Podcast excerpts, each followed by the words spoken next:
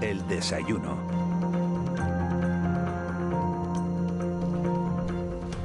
Son las 8 y 5 de la mañana de este viernes 15 de octubre, una semana que se nos ha hecho más corta a todos por la festividad de, del 12 de octubre. Y hoy hemos invitado a compartir nuestro tiempo de desayuno a un hombre cuya responsabilidad es defender los derechos de los ciudadanos ante posibles abusos de la, de la administración. Rafael Llanes, diputado del Común. Muy buenos días. Hola, buenos días, Miguel Ángel.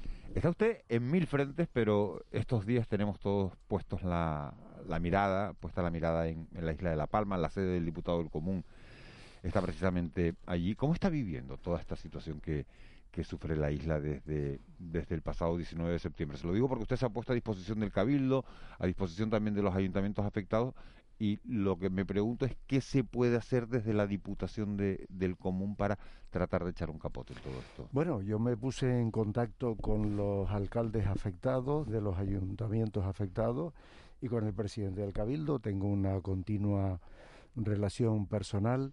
Eh, nuestra oficina está a disposición de estas administraciones porque la situación que vive La Palma a nosotros nos duele especialmente. ¿no? La Palma es la sede eh, de la Diputación del Común, como sabes es la única institución autonómica que no está ni en Santa Cruz de Tenerife ni en Las Palmas de Gran Canaria y lo, lo que allí se está viviendo eh, si hacemos una relación con la isla de Tenerife, date cuenta que hay 6.000 personas desplazadas en proporción a los habitantes, es como si en Tenerife eh, fueran 60.000 personas desplazadas. Sí, estamos hablando de 7.000 ya casi, ¿no? Bien, pues eh, hagamos la proporción y, y, nos daremos cuenta del drama terrible que está, que está viviendo la isla.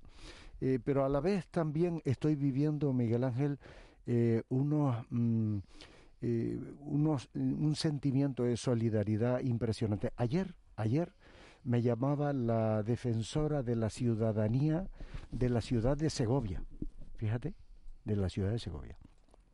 Y me decía que ellos han reunido a todas las asociaciones de vecinos de la ciudad para eh, tratar de lo que están viviendo estas personas en La Palma y bueno, entre todas van a colaborar, van a enviar una ayuda que la van a enviar a, a la Diputación del Común y yo seré quien la entregue al presidente del Cabildo de La Palma.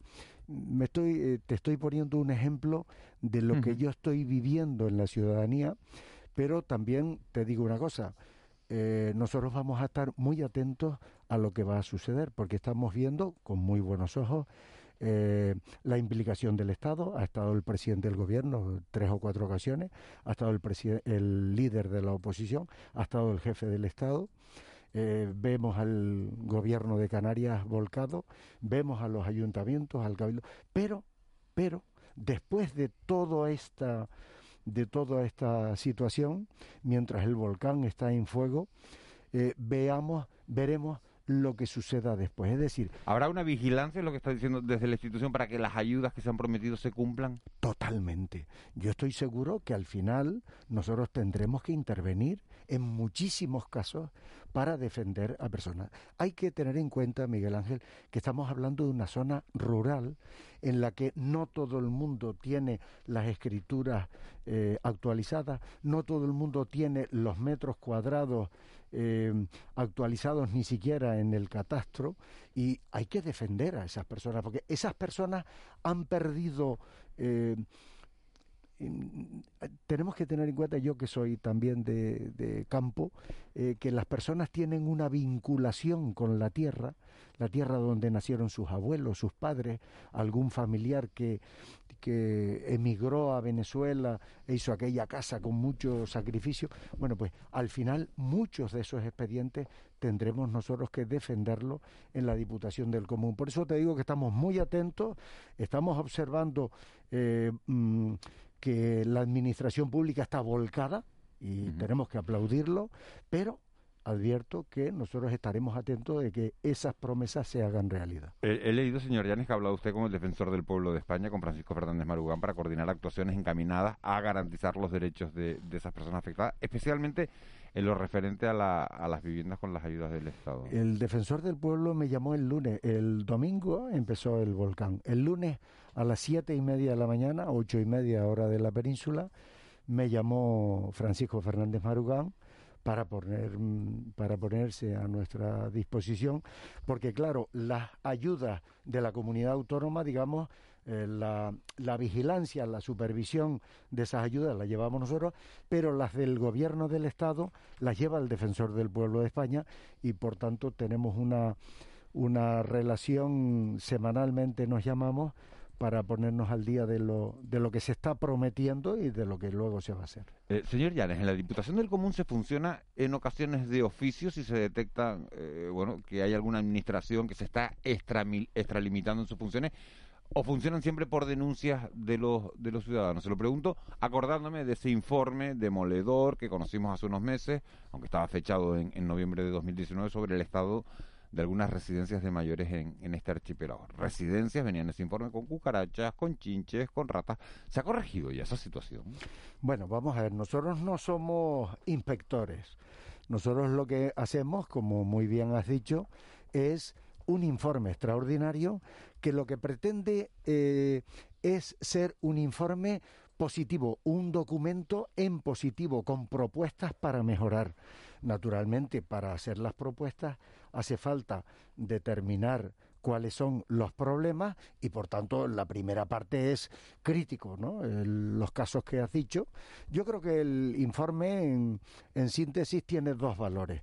En primer lugar, uno, y es el eh, mm, poner en el debate político, encima del debate político, un problema que preocupa muchísimo a la población y que no estaba que es el tema de las residencias de mayores. Primer valor que creemos nosotros en positivo. Y el segundo es detectar que hay una minoría que incumple las normas y que no maltrata y que no trata ni adecuadamente a las personas mayores. ¿Es una minoría? Sí, pero existe también, lo hemos detectado. Y entonces nosotros lo que hemos dicho a la Administración, oye, ¿esto se puede evitar? Respuesta, sí. ¿Cómo? Con más inspectores. Y hemos dado datos. ¿Y hay personal ahora suficiente para, para garantizar esa...? No hay suficiente, Miguel Ángel, no hay. Es decir, en Canarias hay cinco inspectores para 232 viviendas. Y hay lugares, eh, es decir, un inspector... residencias un inspector por cada 46 residencias. En Baleares hay un inspector por cada cuatro. Entonces, un inspector puede supervisar cuatro residencias? Sí. Entonces estamos condenados a que estas situaciones se reproduzcan. Bueno, lo que estamos condenados es a eh, decirle a la administración esto hay que corregirlo. Hombre, en un año solo no se puede pasar de 5 a 50, pero oiga, haga usted un plan eh, plurianual de mejorar este servicio. Y ahora te, eh, también he dicho que estamos haciendo ahora mismo, ya, eh, desde hace dos meses. Estamos haciendo un informe especial, un informe extraordinario también de dependencia. Y vamos a decir en qué situación estamos y vamos y naturalmente será una parte crítica, pero el objetivo no es ese. El objetivo no es criticar no, no, sino buscar soluciones, hacer una radiografía de la situación para poder buscar para ¿Y cuándo va a tener ese informe? Pues a mí me gustaría terminarlo eh, a principios del año 22. Pero bueno, no me pongo fecha, yo lo que quiero, y ya estamos recibiendo datos de otras comunidades autónomas. Ayer me llegó... ¿Y eso, Lo, eso lo hace motu propio o por alguna denuncia?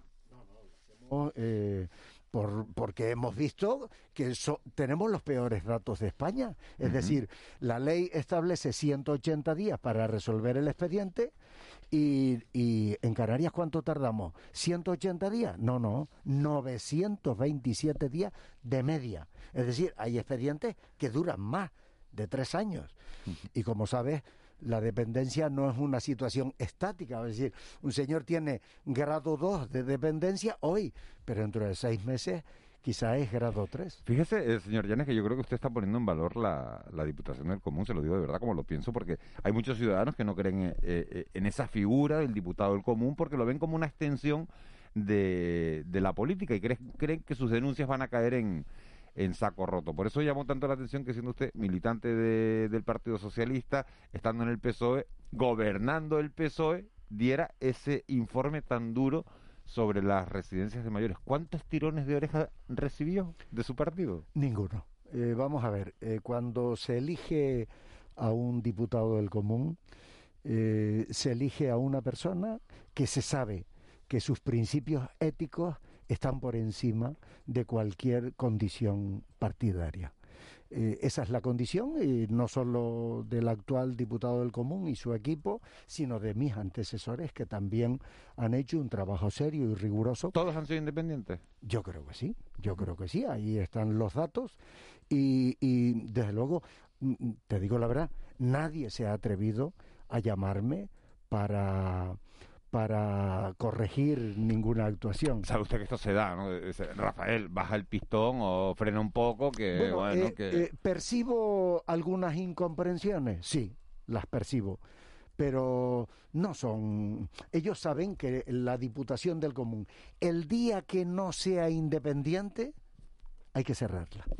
Hay que cerrarla. Es decir, el día que no sea independiente no va a servir a la ciudadanía. Yo creo que, por ejemplo, el informe extraordinario que hicimos de, centros de mayores va a hacer que se mejore ese servicio. Y el informe extraordinario que haremos de dependencia va a mejorar ese servicio.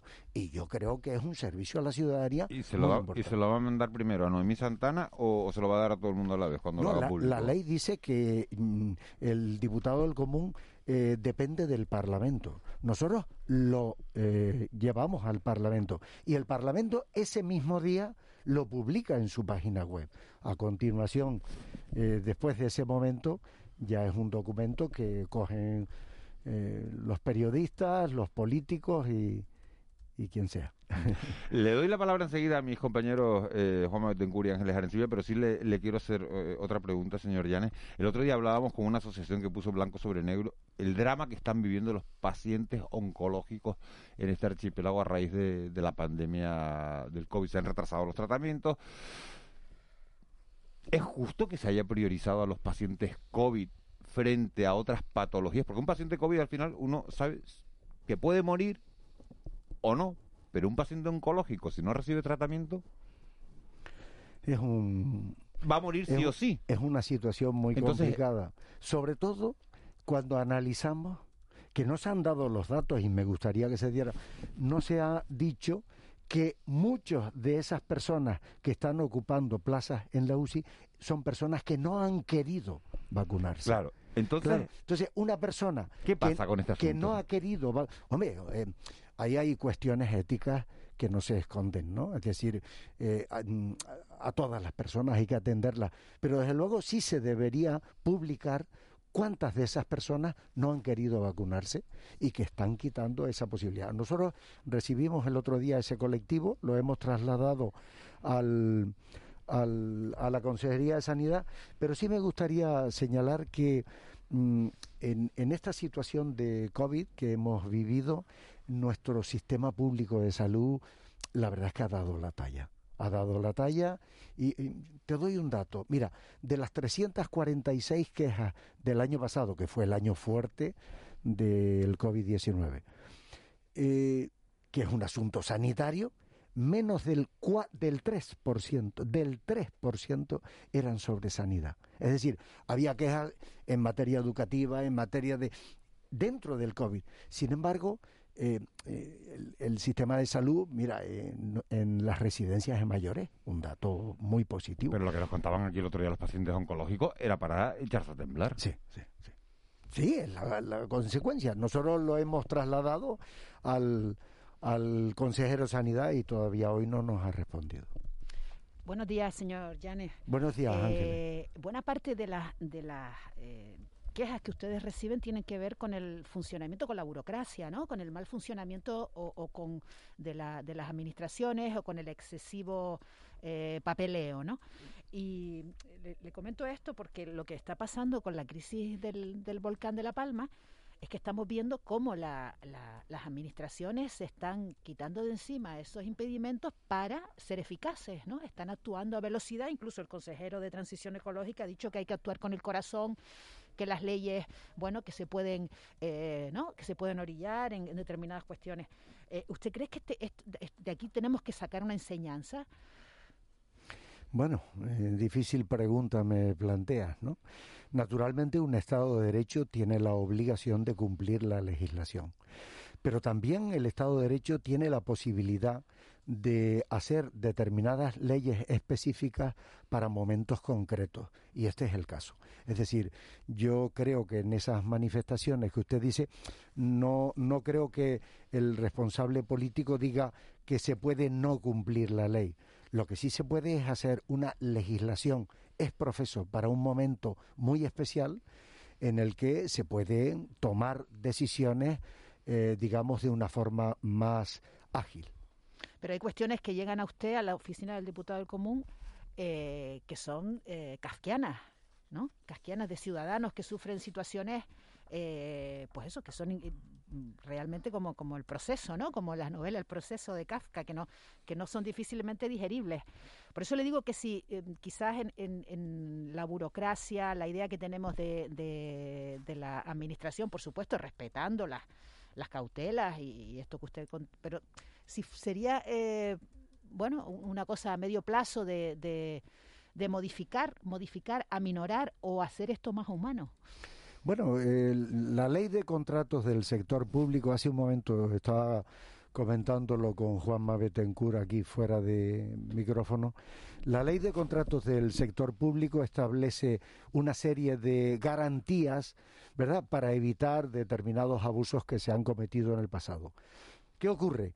Pues que al final estábamos comentando si, si se pone un, un, una determinada cantidad de dinero en carretera, me decía él, por ejemplo, en Canarias, ¿Canarias es capaz de gestionar ese dinero? Pues posiblemente no.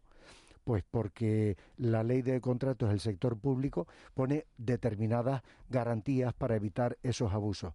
Eh, ¿Se puede modificar la ley de contratos del sector público? Sí, pero mm, el Estado de Derecho tiene unas herramientas para garantizar que el dinero público está bien empleado y por tanto lo que tiene eh, lo que sí se ha visto en este momento y, producto de la crisis financiera anterior en la que no se cubrieron las plazas de funcionarios de los que se iban jubilando pues ahora mismo hay muchos ayuntamientos y muchas consejerías del gobierno que no pueden ejecutar sus presupuestos por falta de ese personal. La clave es eso, ¿no? La falta de, de funcionarios. Ahí, bueno, vamos a ver. Hace un momento le estaba hablando con Miguel Ángel sobre el número de inspectores.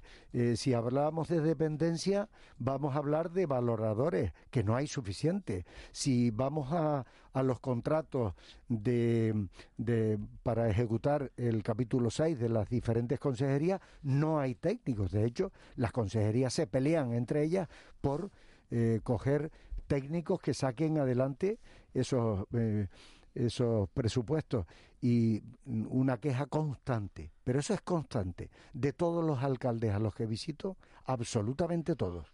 No es, no tengo suficiente funcionario ni siquiera para contestar al diputado del común.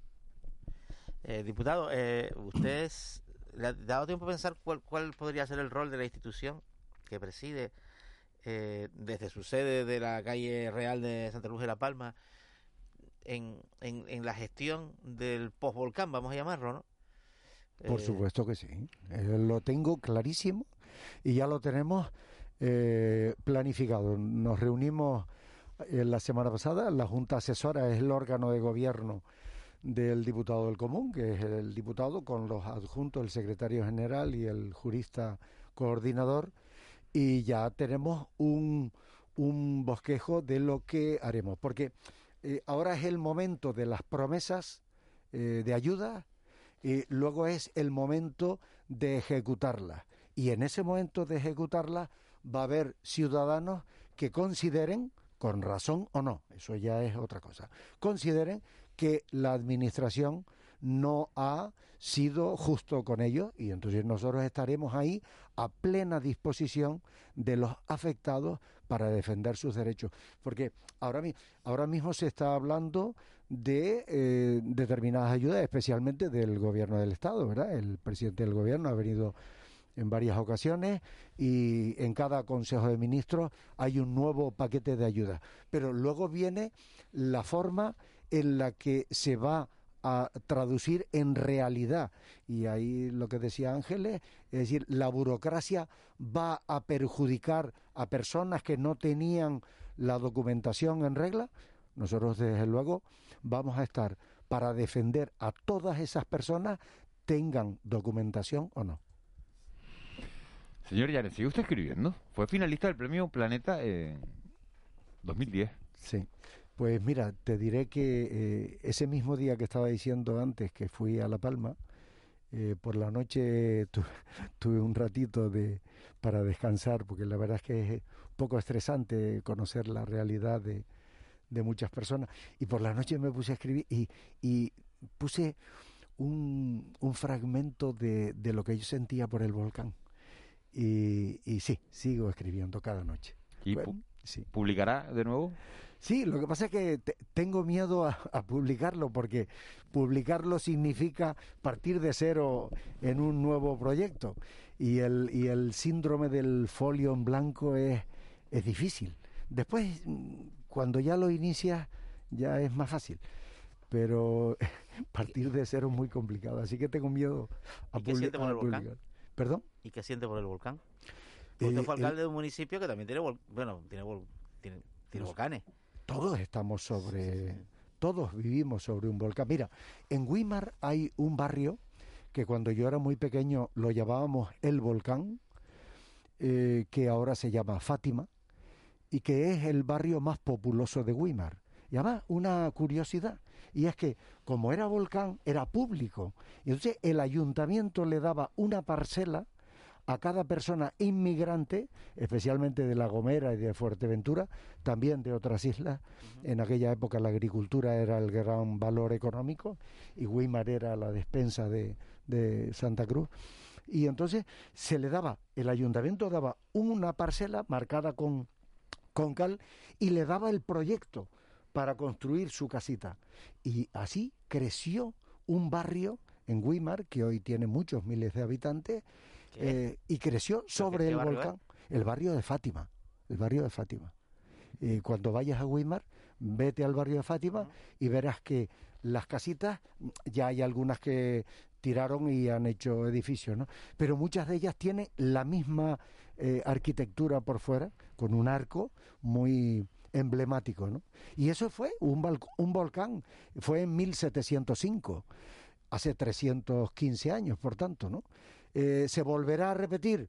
Pues mira, no sabemos si tardará un año, 300 o 1586 años, pero evidentemente vivimos sobre volcanes y, desde que nacimos lo sabemos. Le preguntaba antes si estaba escribiendo, estamos terminando la, entrevista. Eh, ¿Está escribiendo? ¿Y qué lee Rafael Llanes? Pues ahora mismo estoy leyendo uno de Vargas Llosa que que eh, comencé hace algunos años y lo dejé, no sé por qué, a veces leo dos o tres a la vez. Y este, em, Memorias de la Niña Mala, Memorias no, perdón, Travesuras de la Niña Mala. Y la verdad es que me tiene enganchado.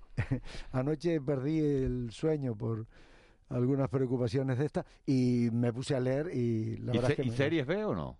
¿Perdón? ¿Series B o no? No, eh, televisión, la verdad es que el poquito tiempo. No, porque le iba a preguntar por esta que está tan, tan en auge, que es la del juego del calamar, y, le quería preguntar. No, no, no, no he oído de. Ni, ni siquiera la, la famosa de Juego de Tronos, ni siquiera esa. No, esta por, por, por, bueno, porque se habla, hay un debate social eh, abierto sobre, sobre la violencia de, de, la serie y, le iba a preguntar si son propias estas series de una sociedad sana o de una sociedad enferma. No la he visto, pero sí te digo una cosa.